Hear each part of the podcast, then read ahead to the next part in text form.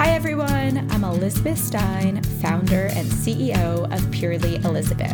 And this is Live Purely with Elizabeth, featuring candid conversations about how to thrive on your wellness journey. This week's guest is Dr. Jeffrey Bland, an internationally recognized thought leader who has spent more than five decades focused on the improvement of human health. He is known worldwide as the founder of the functional medicine movement, having co founded the Institute for Functional Medicine along with Metagenics, Personalized Lifestyle Medicine Institute, and most recently, Big Bold Health. In this episode, Dr. Bland shares with us the roots of functional medicine and why our medical system is still one of disease care instead of health care. He dives into the next frontier of health, our immune health, what factors affect our immune function, and how we can rejuvenate our system with phytochemical rich foods like Himalayan tartary buckwheat. Dr. Bland also explains how the immunity of people, plants, and the planet are all interconnected through soil health. It was an absolute honor and privilege to have the father of functional medicine on this episode. He is truly a visionary and a legend. Keep listening to learn all about Dr. Bland. Oh, and head on over to bigboldhealth.com to stock up on your own Himalayan tartary buckwheat and some omega 3s. You can get 20% off your order with code LivePurely20. On to the podcast. Jeff, welcome to the podcast. It is an absolute pleasure to have you on. I am so honored. And as I just said before we started, this is the highlight of my week having you on today. Well, it's such a highlight for me as well. Uh, you're one of my champions, and uh, I really feel what you've been doing and what you've dedicated your life to, and how it's seen in your activity through Purely Elizabeth is truly forward looking. So it's a it's a great privilege to have this conversation. Well, thank you. That that means so much coming from you and talking about dedicating your life and being forward looking. You completely embody all of that. As the father of functional medicine, I would love to start with your personal journey and and how you got to the idea of functional medicine and what it is for anybody who doesn't know. Yeah, so to, to kind of summarize what I would say in a soundbite, a uh, function medicine represents, it represents trying to really focus on how you got to a position where your health is not what you want it to be rather than what you call it. Because I think our medical system is really good at defining a name to what you have, but it's not as good at telling us how we got there. And the reason that that's important to me is if you look, look upstream, you then have an opportunity to actually treat the cause and not the effect.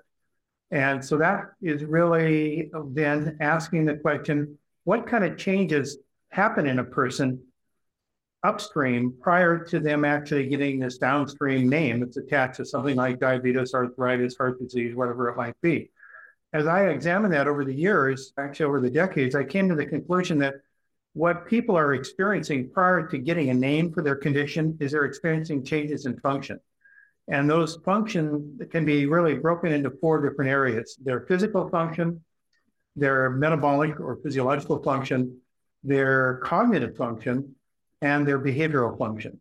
And if you then kind of nest those four together, mash them up, that becomes our overall body function, which is then a reflection of our trajectory, I think, as a human being as to where we're going.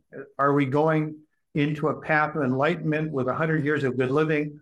Or are we on a path that's going to ultimately end up with something that we put a name to it and call ourselves disease? So that really was the foundation of the functional medicine concept. And you obviously weren't practicing functional medicine to begin with. So, what really take us a little bit behind the scenes of what you were doing in your medical world at the time and really what made that shift. Yeah, thank you. So, probably like you, great changes or great thoughts we have in our lives are catalyzed by some kind of an experience we had. It could be a personal experience, it could be meeting someone, it could be something that we were affected by.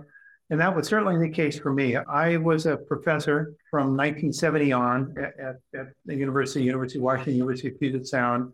And I um, then had the opportunity to meet a two-time Nobel Prize winner, Dr. Linus Pauling, who at the time, this was back in the 70s now, was very well known for his book called Vitamin C, Common Cold and Flu. And he had um, developed over many, many decades a reputation as being one of the great thought leaders uh, in the world. In, in fact, uh, Yoda in the Star Wars trilogy was really built on Linus Pauling oh, wow. model. And he was he and his wife Eva Helen were just the, these remarkable people that were thoughtful about so many things, not just chemistry or about medicine, but about life in general. And if you really focused on what they were advocating as two extraordinary opinion leaders, it was function because it was it was their belief that if you get the function right, the structure will follow. And and or if you get the structure right, the function will follow. They're they're directly interrelated uh, one to the other. And so I was very flattered, to say the least, uh, when one day he and the president of the Linus Pauling Institute of Science and Medicine, Emil, Dr. Emil Zuckerkandl, arrived at our research labs at the university for a meeting with me and asked if I would be interested in uh, uh, taking a sabbatical, sabbatical and coming down to Stanford to run a research lab for Dr. Pauling and his uh, collaborators at the Pauling Institute of Science and Medicine. You know, I had to think about it for about two minutes. And the reason I had to think about it is I did have a young family at the time. I was heavily involved with my teaching and research responsibility at the university. But I recognized that this was a once in a lifetime chance to, to really be with um, some of the great thinkers of the time.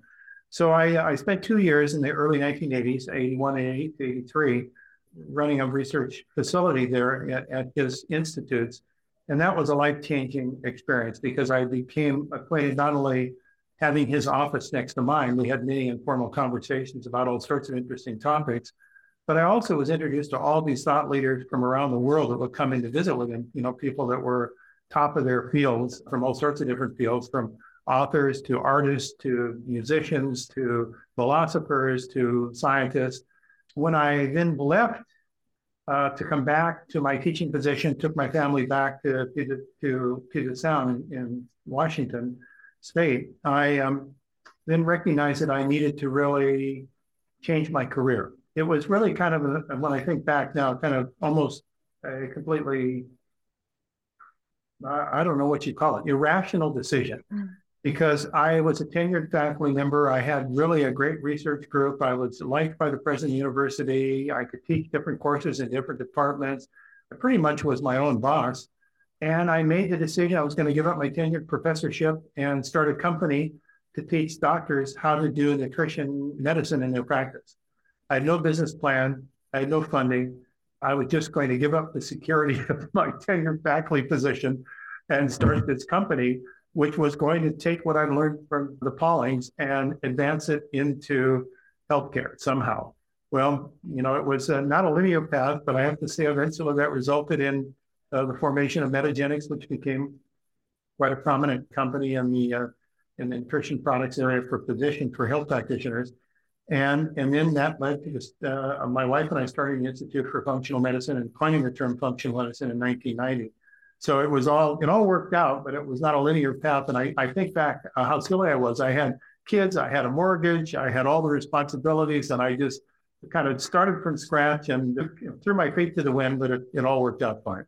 Well, I love that. Speaking to to my heart as far as sometimes when you feel what's right and it might not be the rational thing as you said you have everything lined up but really going for probably what felt right in your gut and what you were passionate about to to make change and you've now since created incredible impact on the world on our medical world on how so many people think and now live and so thank you for all of that and for making that a rational decision. yeah, you know, as with you, I'm sure with with your starting up Purely Elizabeth, you have all sorts of unexpected things. You know, people uh, often say to me, uh, "What do you think, Jeff, about starting a company?" And I said, "Well, be aware that everything you think is going to happen probably is not going to happen, and everything that you thought was not going to happen probably will happen." So you better be prepared for the unexpected. And uh, if you love living in that uh, that limbo zone of jumping out of a plane uh, and then trying to figure out how to do um, open your parachute on the way down. then that's probably the perfect thing for you. But if your nervous system isn't really accommodating that kind of thing, it's probably not the best thing for you. Absolutely. That's so true. You're definitely cut cut for that or not. I think it's a hard thing to learn to wire yourself that way. So now, so many years later, after starting the Institute for Functional Medicine and, and coining the term, here we are, 20 will be have this will be out in 2023. So when this comes out, 2023, how do you feel about where functional medicine is today and, and where the rest of the modern medicine world is? Is there anything that you're surprised at the time? Did you think, oh God, by 2023, everybody will be practicing this? Or what did that look like for you? Well, uh, thank you. That's a really great question. So I think it's uh, a little bit of all shades of the rainbow from from from brilliant technicolor to still the dawn with the illumination just starting. It's a mixture of all of that because when I first started, I've said this facetiously, but it's not too far from the truth, actually. When I started in the 1970s, the middle 1970s, giving courses or lectures for physicians around medical nutrition, if I could get enough people to fill a phone booth to listen, I was doing well. I mean, literally, I, am slightly exaggerating, but it was, there were not many receptive ears at that point. The impetus for this change, I think, occurred stepwise, but it started to get into a hockey stick somewhere around the year 2000. And I think there are many reasons for that because around 2000, it became more well recognized that our medical system, which we called our healthcare system, was really our disease care system. It wasn't really a healthcare system. And, you know, that's not to overly criticize what was going on. I think that the disease care system that we've evolved is extraordinarily talented, sophisticated, uh, probably the best in the world. But you can only be really good at one thing. And to put health under the disease care system starting to be recognized as a mistake because you cannot manage health in the same system that you're managing disease. And so you people would say, but we do have a healthcare system. It's called the public healthcare system. And I think what happened around the turn of the century is people started recognizing that, hold on just a minute, each one of us are a unique facet on the diamond of life. No two people are identical. And this concept that we could deal with people's health in a community based public health system and get that to work at the individual level just wasn't successful. There are certain principles that are good public health principles, but to then try to design a individualized health system out of a public health system that's designed for community based and population based health was just not going to work. So now around 2000, when we had the Human Genome Project, we had the whole concept of personalization starting to emerge, I think people starting to say, we need something else. And that something else has to be connected into the understanding of who that individual is. And that then is connected to their function. Their, as I said, their physical, cognitive, emotional, and metabolic function. So I think around 2000, the for at least for me, the, the theme started to change. Our audiences for our program started to increase we started having more impact. That was what, like uh, 10 years into the functional medicine movement, where now we started to really get much more traction. And over from 2000 to 2022, that's been kind of an exponential growing phase of, of the whole concept in the organization. Now, well over 150,000 health practitioners have been through its courses. More than 60% of them are MDs and DOs. So I, I, think we're starting. And by the way, of those, about two thirds are female physicians, which I find very wow. interesting because I think there's a lot of power in women bringing their energy into into medicine. And, and uh, you know, when I was a, a, professor and I was in charge of the of the pre med programs and getting students prepared to go to medical school, we had very few women back then. This is the 70s. We had very few women going into medical school. Now, as, as you know, there are more women admitted to American medical schools than there are men. So we're seeing a very great change, I think, in the whole culture, the the languaging and the, uh, the, the style underpins medical education. That's great. Well, that that gives some hope. So, how do you think? I mean, what what changes have to happen as I think about the difference of you go and see your general practitioner and it's a five minute meeting that you have, if that, and they, they tap your knee, look at your eye, and that's about it. And if you were to see a functional doctor, certainly that would be much more elaborate and a whole conversation. So how how does it start to evolve to really change the regular GP system? Yeah, thank you. So if we again go back to my basic at least tenet, my belief, is that our healthcare system is really a disease care system. And then you start saying, well, how does that manifest through family practice or general practice in the way docs are trained and the way they're reimbursed, by the way? Right. Because a lot of how you practice is related to how you're reimbursed. It's all related to helping the absence of disease. That's the general tenet. And how do you know if you have an absence of disease? You measure certain things that are principles of disease. And if they're not there, by their absence, you're healthy. So that's the general tenet. Now, is that completely wrong? No, no, it's it's not completely wrong. but the, the challenge, of course, is that if you look today at expenditures for healthcare, nearly two thirds of those expenditures are spent on things that don't fall into these tidy disease packages. They're chronic illnesses that go on for years for which we don't have any clear way of treating them. This would be things like autoimmune disease, uh, things like uh, cognitive dysfunction, things like prediabetes, things like uh, chronic inflammatory disorders, things like digestive disorders. I could go down the list. You kind of chronic fatigue syndrome, fibromyalgia. Now we have post-COVID syndrome, long haul syndrome.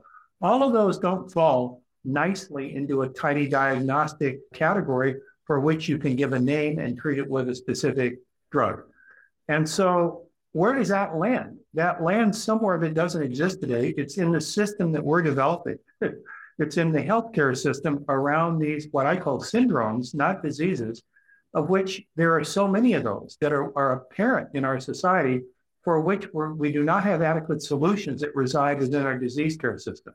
So now that's where we have the opportunity not to replace the disease care system, but to be equal in importance to the disease care system with a healthcare system that's focused on function. As you think about the the systems and and I think some of the foundational underlining, I know that you were at the beginning of gut health and and where that was going to be such an important part of our understanding of our overall health. And i know the next frontier you're looking at is this has become immune health. So i'd love to get into immune health why it's so important for overall health and kind of start with the basics and then we'll build on that. Yes so this was part of my actually evolution. I, i've had the privilege of now working with a number of people that have stayed with me they get the endurance award. Stayed with over 25 years. Says a lot about you. Well, I think it says a lot about their tolerance, actually, capacity to manage manage my personality. But the one of those uh, people who have had a two and a half decade professional relationship is uh, Trish Erie. And Trish is our director of communications and, and has been working on Jeff Bland Communications for all these decades.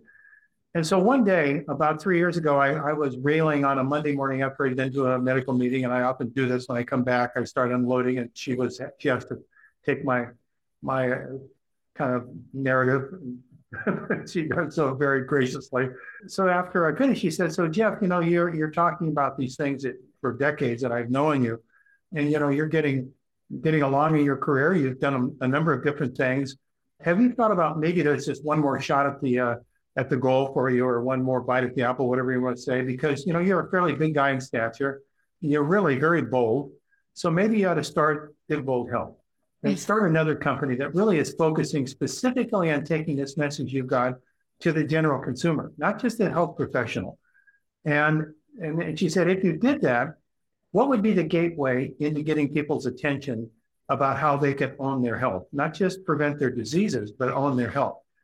And she really challenged me. I thought it was a really great conversation. And I said, well, of all the things that, that we've explored over the years, including uh, the four basic therapeutic approaches that I'm very proud of. If someone asked me, what, what am I most proud of having been a principal for having developed in our field? There are four different therapeutic tools. And I think I've been, I wouldn't say I was the guy alone that developed them, but I was a principal with a group in developing them. That include gastrointestinal restoration, which we call the 4R program, which is remove, replace, reinoculate, repair. It's something that virtually every provider of functional medicine now learns. I think it's now got more R's in it, but it's a program that we developed in the 80s. Secondly, is um, metabolic detoxification, another program that we developed in the early 90s. Third is mitochondrial resuscitation, talking about bioenergetics and how you enhance the energetic machinery of your cells. And then more recently is this immunorejuvenation concept, how you rejuvenate your immune system. Those four represent what I think therapeutically are my contributions to the field. And so when uh, Trish asked me, how would you, in your big, bold health state, Jeff, what would you say is the gateway of entry? I said, if we could teach people how their immune system was connected to their uh, nervous system and how that was connected to their gut microbiome and their gut's immune system, and get them to own that system so they became the owner of their immunity, not the victim of their immunity, that would be a huge step forward in healthcare. And she said, okay, why don't we start a company together and let's do that. So that that became then taking all that we've been discussing since my first seminar in doctors on, on gut restoration, which was uh, 1985. On I, I developed wow. didn't develop. I used the term endotoxicity, leaky gut. Gut toxicity was a concept that we were talking about in 1985 with with practitioners. All those years of experience that we'd had with that and then connecting it to the immune system because more than half of our immune system is clustered around our intestinal tract. In fact, nearly 60%, 70% of the antibodies that float around in our blood came from the immune system that was in our gut. And so, how do we connect all that together into a plan that people can actually implement in their lives and start owning their immune system? That was the basics, basis of this Big Bold Health concept.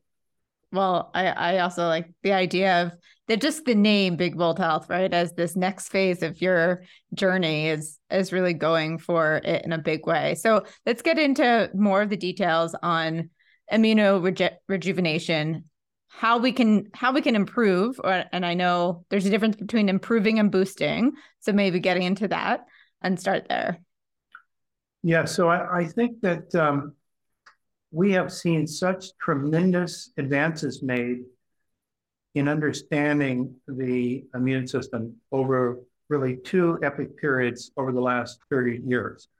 The first period I I was involved with, actually, it's now coming up 40 years ago, it's hard to believe. I was at the Pauling Institute when the first case of Kaposi sarcoma was diagnosed at the San Francisco hospital. And we started working with HIV patients and AIDS in the early 80s. And uh, most people who were around at that time probably want to put in the back of their minds uh, how horrible that period of time was with people that got infected. It was pretty much a death sentence. Very few people escaped from having that infection if, if they had it. And um, there were all sorts of things that people were saying could be useful, most of which proved not to be correct. And the whole pathos of that condition and how it changed our culture globally was powerful. It, it was a viral infection, the uh, HIV, the, the human immunodeficiency virus. And then period of time went by, several decades, and you know, memories sometimes are short. And then we get re-exposed to this extraordinarily insidious SARS-CoV-2 virus, which is, if you think about it, really remarkably dangerous because it doesn't kill people immediately, most people. It doesn't infect children like normal viral infections. Our normal kids get the first examples of, of virus infections like cold and flu and things. It doesn't produce serious symptoms when you're infected at first. So you become a transmitter without actually being sick. I mean, this is like a super design horrible bug, basically, horrible condition. And then to top it off, what have we learned? That no matter how severe your infection was, you have a risk towards this, what's now called long haul COVID, because it's gotten into your system and it's marked your immune system and your nervous system in such a way that it carries a memory that now produces a state of dysfunction, not too dissimilar from what we saw with post-viral fatigue syndrome called chronic fatigue. or not too dissimilar from Desert Storm, or not too dissimilar from EBV. All of these conditions or fibromyalgia are associated with this fatigue, cognitive dysfunction, brain fog, low energy, chronic pain syndrome phenomena, which we have still not in medicine found a solution to because it's so complicated. But its complicated nature relies, or, or I think, you know, sits in the complex alteration of our immune system that has been scarred by the memories from this infection. Now, the question is, and this is the important question of our time is this a one way street? And once you ask that question, it opens up a door of extraordinary opportunity because it's not only exposure to viruses that we see now can scar your immune system, it's also exposure to trauma in your life. It could be post traumatic stress, it could be violence, it could be abuse, it could be lack of love and, and lack of acceptance. All of these things, we know, both psychological factors and physical factors and chemical factors like xenobiotics, the things that are out there like uh, phthalates and, and plasticides, and all these things, they all converge to influence our immune system to put marks on our immune system, which is called epigenetic marks, that mark our immune system as having had bad days, that it remembers. And when it remembers those bad days, it sets up an alarm reaction. And that alarm reaction is one of, of kind of programmed in inflammation. So people end up in these states of chronic inflammation. So alterations of our gut microbiome, alterations of our chemical processing centers like detoxification, alterations in our immune system's energy metabolism through mitochondrial dysfunction, alterations in the way people are sending toxic experiences to their immune systems, like hostility, like rejection, lack of love, lack of acceptance. Um, How about lack of sleep? Is that one? Yes, thank you. Lack of sleep, exactly. All of these factors, it's like the uh, total load effect, then aggregates together on our immune system to carry forward this feeling of being burdened. And now we now we ask the question, why is it that in the United States, a country with more advanced healthcare and more uh, things than most any other country in the world, even developed countries, do we find that we had the highest serious outcome from the SARS-CoV-2 virus infection across all ages, not just older age people, but across all ages. We had the most serious because we found out our immune health was not good. Our immune health was actually much more compromised than we had recognized. And we were giving ourselves a false assumption that we were this healthy nation. We were not a healthy nation. We were a nation that had a thin veneer of health laying over this immune dysfunction. So now the question is, is this a one-way street? And that's the exciting part of the story, because everything I've said to this point sounds that's bad news. Doom and gloom. yeah, exactly. Who wants to talk to Jeff Bland? Mm. But the good news is that thanks to all the work that's been going on in the field of immunology, now it has been discovered over the last 10 years that this is a, a two way street. Those marks that you put on, those scars on the immune system, can be taken off and rejuvenated to give another opportunity to send a different message to the immune system that becomes more flexible in terms of its or more resilient in terms of its exposure to future events. So it's not like getting rid of all of your immunity. You don't want to do that. You want to keep your immunity, but you want to get rid of these marks that were put on your immune system that are locking you into this inflammatory cycle that's associated with all these chronic diseases that we are aware of diabetes, chronic fatigue syndrome, dementia, uh, heart disease, arthritis. All these things have this chronic inflammatory condition associated with them. So the good news is that we are discovering that within our capability is to rejuvenate this immune system. Now, you ask the question, what about boosting? Well, my response is, what happens if you boost a deranged immune system? If you boost an immune system that's already in a state of hypervigilance and in an inflammatory state, that can aggravate the problem. We've seen this obviously with COVID individuals that uh, sometimes have a hyper state of vigilance of their immune system and boosting it actually creates more serious outcome. So I think that what we are starting to recognize, boosting isn't always what you want to do. You may want to rejuvenate, reestablish the set point of your immune system, increase its resilience, and then start moving forward with this new template for capabilities of your immune system to respond. Oh, so if I'm understanding it correctly, then all these factors affect our immune system, affect put these markers on our genes, which then we think, okay, these are the genes that I have. But the reality is we can actually change those. And just because we're given a sentence to X, it isn't really so. And so, oh, so what are the key ways in which we can rejuvenate our immune system? So this is Back to the Future, isn't it? it it's so fascinating for the things that you stood for with Purely Elizabeth. If we were to take all the sciences developed and all these machinations for geekism that probably I spend more time in my life doing it than would be considered acceptable, they really translate into very important things about our daily living. Are we being exposed to toxins?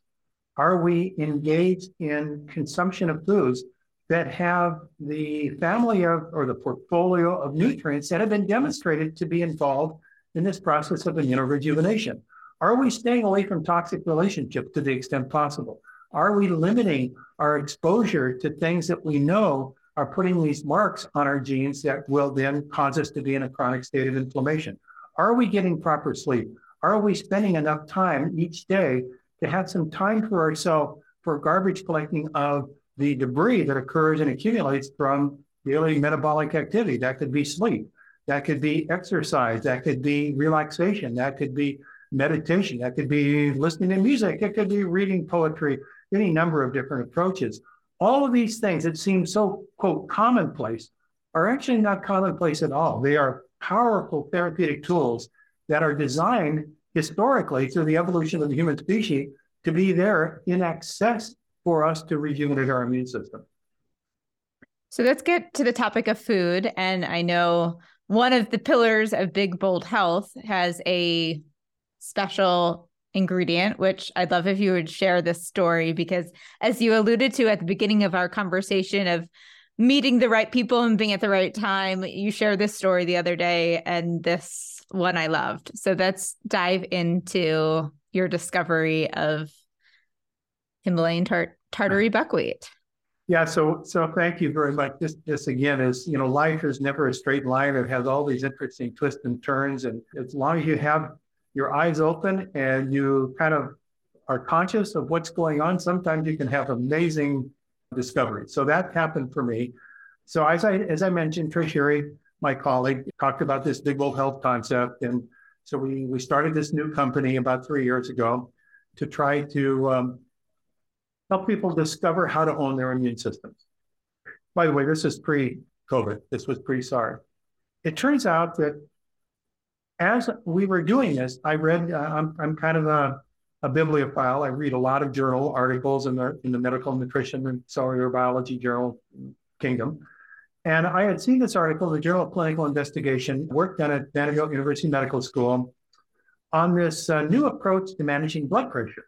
And the way they were describing it to lower blood pressure in people with hypertension, they were talking about the calming of their immune system that would then calm their blood vessels and relax their blood vessels. And so it was an immune approach towards lowering blood pressure. And I had never thought about that as a mechanism. So when I read the paper very carefully, I found out that they had discovered a specific molecule, a specific chemical called 2-hydroxybenzylamine, I'll abbreviate it 2-HOBA, H-O-B-A, that was capable of speaking to the immune system that then spoke to the blood vessels to cause them to relax and to lower blood pressure. And I thought, wow, that is that is really cool. And as I read the article very closely, I found that I saw in the kind of small print that there was only one source in nature that they could find for this compound 2-hydroxybenzylamine. It was in the food called tartary buckwheat from the Himalayas. And I said, well, geez, I know a little about buckwheat, but I've never heard about Himalayan tartary buckwheat. by the way, tartary comes from the, the tartan district of China. That's where that word comes from. So I then coincidentally was just about to leave to go to China for a invitation to speak at this uh, this Chinese Medical Association meeting in Harbin, China, a very northernmost city, big city in China, between North Korea and Russia. About 20 million people live in this city. And uh, I was going to speak about functional medicine to about 10,000 Chinese medical doctors. So I said as I was leaving, I said, Trish, you know, I just read this article on this stuff called Himalayan tartary buckwheat. What do you know about that? She said, Well, I, I don't know anything about it. But while you're gone, I, I'll see if I can do some research. So when I came back, she had done her research and she found out that there was only one person she could identify in the United States that was growing this. He was a former Cornell University ag research professor that was retired with his nurse wife in Angelica, New York, upstate New York. And they were growing on a hobby farm this uh, seeds that he got from the USDA that turned out to be Himalayan tartary buckwheat. That was the only place we could find it grown in the United States. Well, ironically, as I was in China, my host there was a, a medical doctor from Shanghai, but he was also got a PhD from the United States universities. And he and I spent the better part of a week together.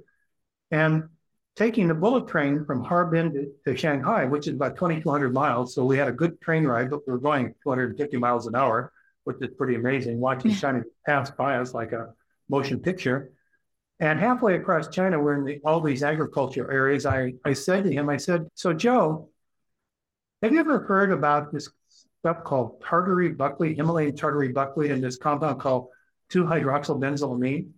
And it was like we were freeze framed. It's like the train stopped, like time stood still. He looked at me with this, his eyes big, and he says, I can't believe it. And I said, what, why is that? He said, we have been looking for someone in the United States who has the background and the interest in talking to about this Himalayan tartary buckwheat because my research group, which is in Wuhan, a very interesting city, is the largest research group working on 2 hoba. Wow. That's our area specialty. And we've been looking for someone to try to collaborate with from the United States. So by the time I got back from China, we had identified Sam Beer and his wife there Angelica, York. We had the linkage with Vanderbilt University, and now we had this very interesting linkage with the re- research groups in, in China. So that then made us suddenly into a tartary buckwheat focus group because it turned out that this plant is like a biochemical factory manufacturing the levels of immune active flavonoids, polyphenols, some 50 to 100 times higher than any other plant food that we could find. Not wow. 50 to 50, 50 to 100%, 50 to 100 times higher. And so we then started to become Himalayan tartary buckwheat aficionados. That led us into forming a Himalayan tartary buckwheat cooperative with organic farmers in upstate New York, thanks to Mr. Beer and his introduction. We then ultimately bought uh, Angelica Mills as the uh, part of our Big Bold Health business activity because we really wanted to focus on growing and exploring Himalayan tartary buckwheat. So now we're the only producers of organic Himalayan tartary buckwheat, certainly in the United States, maybe in the world. I'm not sure about that. But we are fully invested in this as an immune active, I, I guess you call it superfood. Wow. What an amazing story. I mean, the moment that you were both looking at each other on the train must have just been it phenomenal. I mean, yeah. truly. I am such a firm believer in everything in life being meant to be. And that is evidence of that, right? It is pure magic. Yeah. And it's led us into all sorts of things at this phase of my life. I've been so wonderful because when I started, as a professor, my initial appointment as an assistant professor was a dual appointment in chemistry and environmental science because the university, this was the start of Earth Year, Earth Day, was in 1970. And most universities were then trying to start an environmental studies program to respond to this Earth Day movement. So I was hired as a person to start an environmental science program, and with part of my joint appointment being in the chemistry department. So I, I have had this very, very strong joint interest between environmental related issues, global planetary issues. I taught graduate students, did research on, on environmental related issues, ecology issues, simultaneous to this human health and nutrition issues. So to go full circle now to where we are now doing regenerative organic agriculture farming.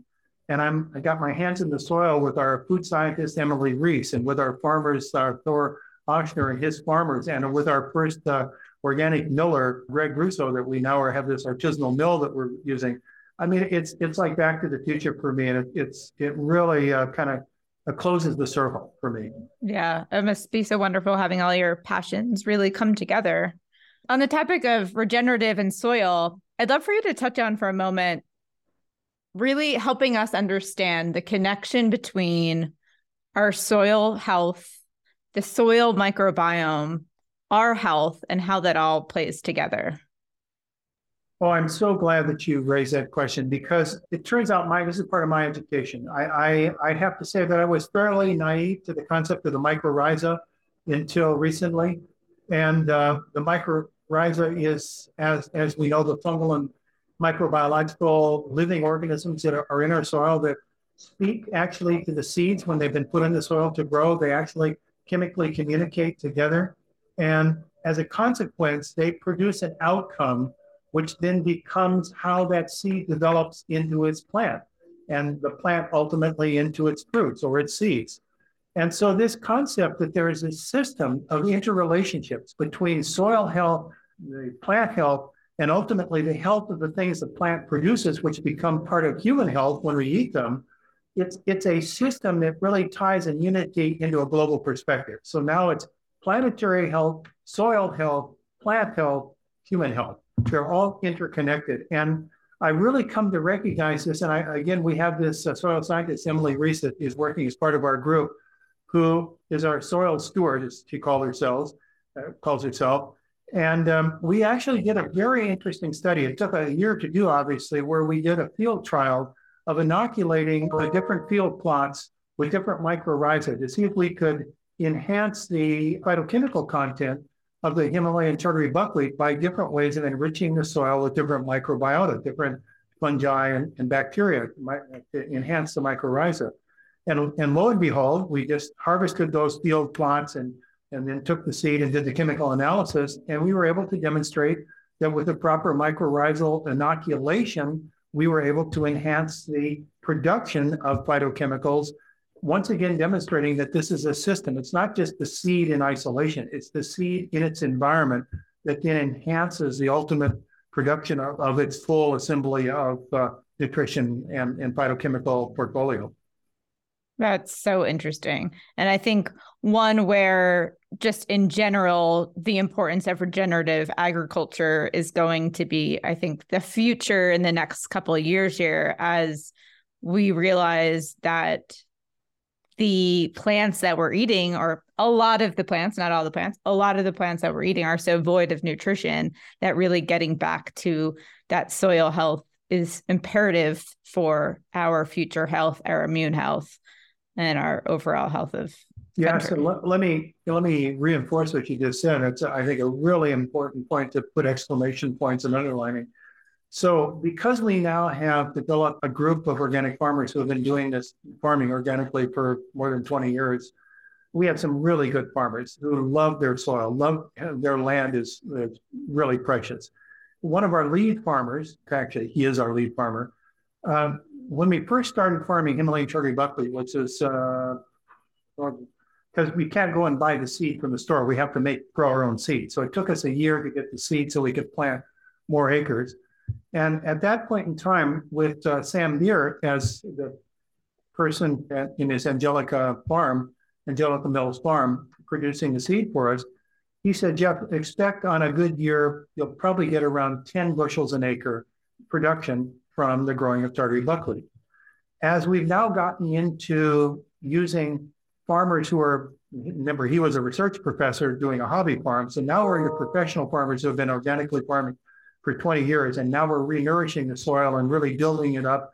Our yield now, without any fertilizer, without any kind of synthetic chemicals, has gone from 10 bushels an acre to 35 bushels an acre. Wow, that's incredible. And, and the phytochemical content has gone up in the process. So it just shows you the importance of systems of how, if we think in a systematic way, of it's not just producing yield alone, it's producing nutrition quality yield that comes from a healthy soil, a healthy environment. That's great. So everyone can get your uh, Himalayan tartary buckwheat on the site. They can incorporate into recipes anywhere that they would use a flour, but you could also take as a supplement as well, correct? Yeah, one of the things we recognize is, and, and, and I know you you know this as well, is not everybody is a baker or a cook. Uh, most people want to aspire to have good nutrition that we deal with, but not everybody goes into the kitchen. And so uh, we wanted to make this as accessible as possible. So we figured, okay, we need to put it into a superfood shake mix, which we did. We need to uh, take concentrates of it and put it into supplements so they can get that portfolio of phytochemicals without having to do cooking. So we we hopefully reduce the barrier of entry for people that could find different solutions to the problem. And so we're we're, um, we're actually now working on a whole variety of, of new and I, I think very exciting ideas. We will be producing the first organically produced uh, Himalayan tartary buckwheat sprouts and sprout powder. That will be uh, our, our next adventure. We've been uh, so developing cool. for, for a year. We're also producing a uh, in development now of a Himalayan tartary buckwheat fermented product using probiotic organisms that we can get into all sorts of interesting configurations, including even uh, things like tartary buckwheat cheese. Um, Ooh. You can you can do all sorts of things with with this product by drying it once you've fermented it, and so lots of different ways of compounding and using the natural nature of, of the food to produce different ingredients. That sounds fantastic. Well, we can't wait to see what's next. So we're going to move on to some rapid fire Q&A to close things out. The best advice that you've gotten in the past 6 months. Oh, the best advice. I think the best advice really comes from conversations I've been having with my colleague, Dr. Joe Pizzorno. Dr. Pizzorno is the founder of Bastyr University. Um, I, I was one of the co-founders. He was the principal founder. He's the president for many years he's a world leader in natural medicine and uh, has written uh, Encyclopedia of Natural Medicine. And his focus for the last oh, maybe 10 years has been on toxicity. I, I believe that the best advice that I, I've had recently is Jeff, make sure that you are really paying attention to what we're learning now these residual toxins in our environment and the adverse effects they're having on our health it's understated, it's underserved, and it needs much more broadcast to the general public because you probably saw this article that just appeared, pretty staggering. A study that was done on sperm counts in males retrospectively over the last um, several decades. And what it found was that declining sperm count in males is going at such a rate that if it were to continue in 50 years, virtually all babies born in this country will have to occur through artificial insemination, IVF. Oh my God. We will not have enough viable sperm in males for pregnancy. That's oh. how scary. And it begs the question why are we seeing dropping sperm count? There's probably many variables, but certainly one of these is the exposure to these um, xenohormones and all the things that come through environmental toxicity. So uh, I, I would just raise that as a very important feature for us to spend some time thinking about. Wow. What do you wish more people knew about you? I think that my my most significant hope is that people can find their way through my geekism to understand that I've really been speaking for 40 plus years about how people can aspire and achieve high level health by taking charge of things that are within their daily zone of control.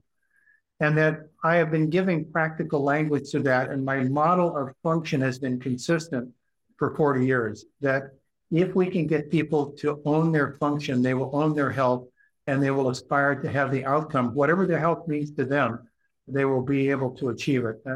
So I, I, I would like it to be seen that there is a common denominator in all this stuff I've been speaking about over the years, which is people owning their own health. I know that you're a biohacker of sorts. What is a, a favorite wellness tool, so to speak? well, I, I, definitely am a biohacker. My wife uh, kids me all the time that I, you know, what new toy, toy am I playing with? You know, there was, I think there was a time where I had 15 different wearables I was wearing just to test one against the other. All right, then I, am going to give you what are your three favorite? yeah, so I, I I cut it down. I think you just held up your hand, and I think I saw in your finger. yes, I, I have one as well. And and the reason that I have landed on Ring, and I have no, by the way, uh, commercial attachment to the company, but the reason I've landed on it is it, to me, is an easily transportable thing. It is cosmetically easy to, to put on my body.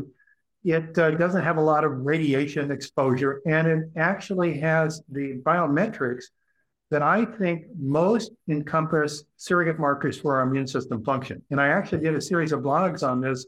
If you actually uh, were to do a search on, on a search engine of immune assessment and Oura, uh, my blogs come up because I were, I think, the first person in, in early February of 2021 in which I showed what was happening to my Oura ring levels when I uh, I had my first immunization, and it uh, it really uh, was quite interesting to me to see what influence it had. Even though I was not really feeling sick, it had a very dramatic effect on my on my Oura ring values, my readiness score, and so forth. So I then took that and did a whole series of blogs and have been studying that, and now there are a whole series of of articles in the literature in which people have studied scientifically the role of surrogate markers of, of your immune system with the uh, biometrics that we get off the Oura ring. So that to me is, I, I, I, think there are many other products that have also useful biometrics similar to those that you find in the Oura. But I, I have just used that as kind of a continued stream of data within, within our own research project. I love that. I'm such a fan. It's fascinating. And I just got my booster and my flu shot last week. And I couldn't believe I woke up the next morning and my readiness score was a 50. So yeah. it was it was wild how it changed my metrics. Yeah, I think thank you for saying that. That when I first um, when I first put that on the blog script, two things happened. One, people criticized me for getting an immunization with this then unknown mRNA vaccine, which I think, by the way, was very intelligent and I recommend it to all people. But secondly, there was this criticism that uh, how do we know this was really tied to the immune system?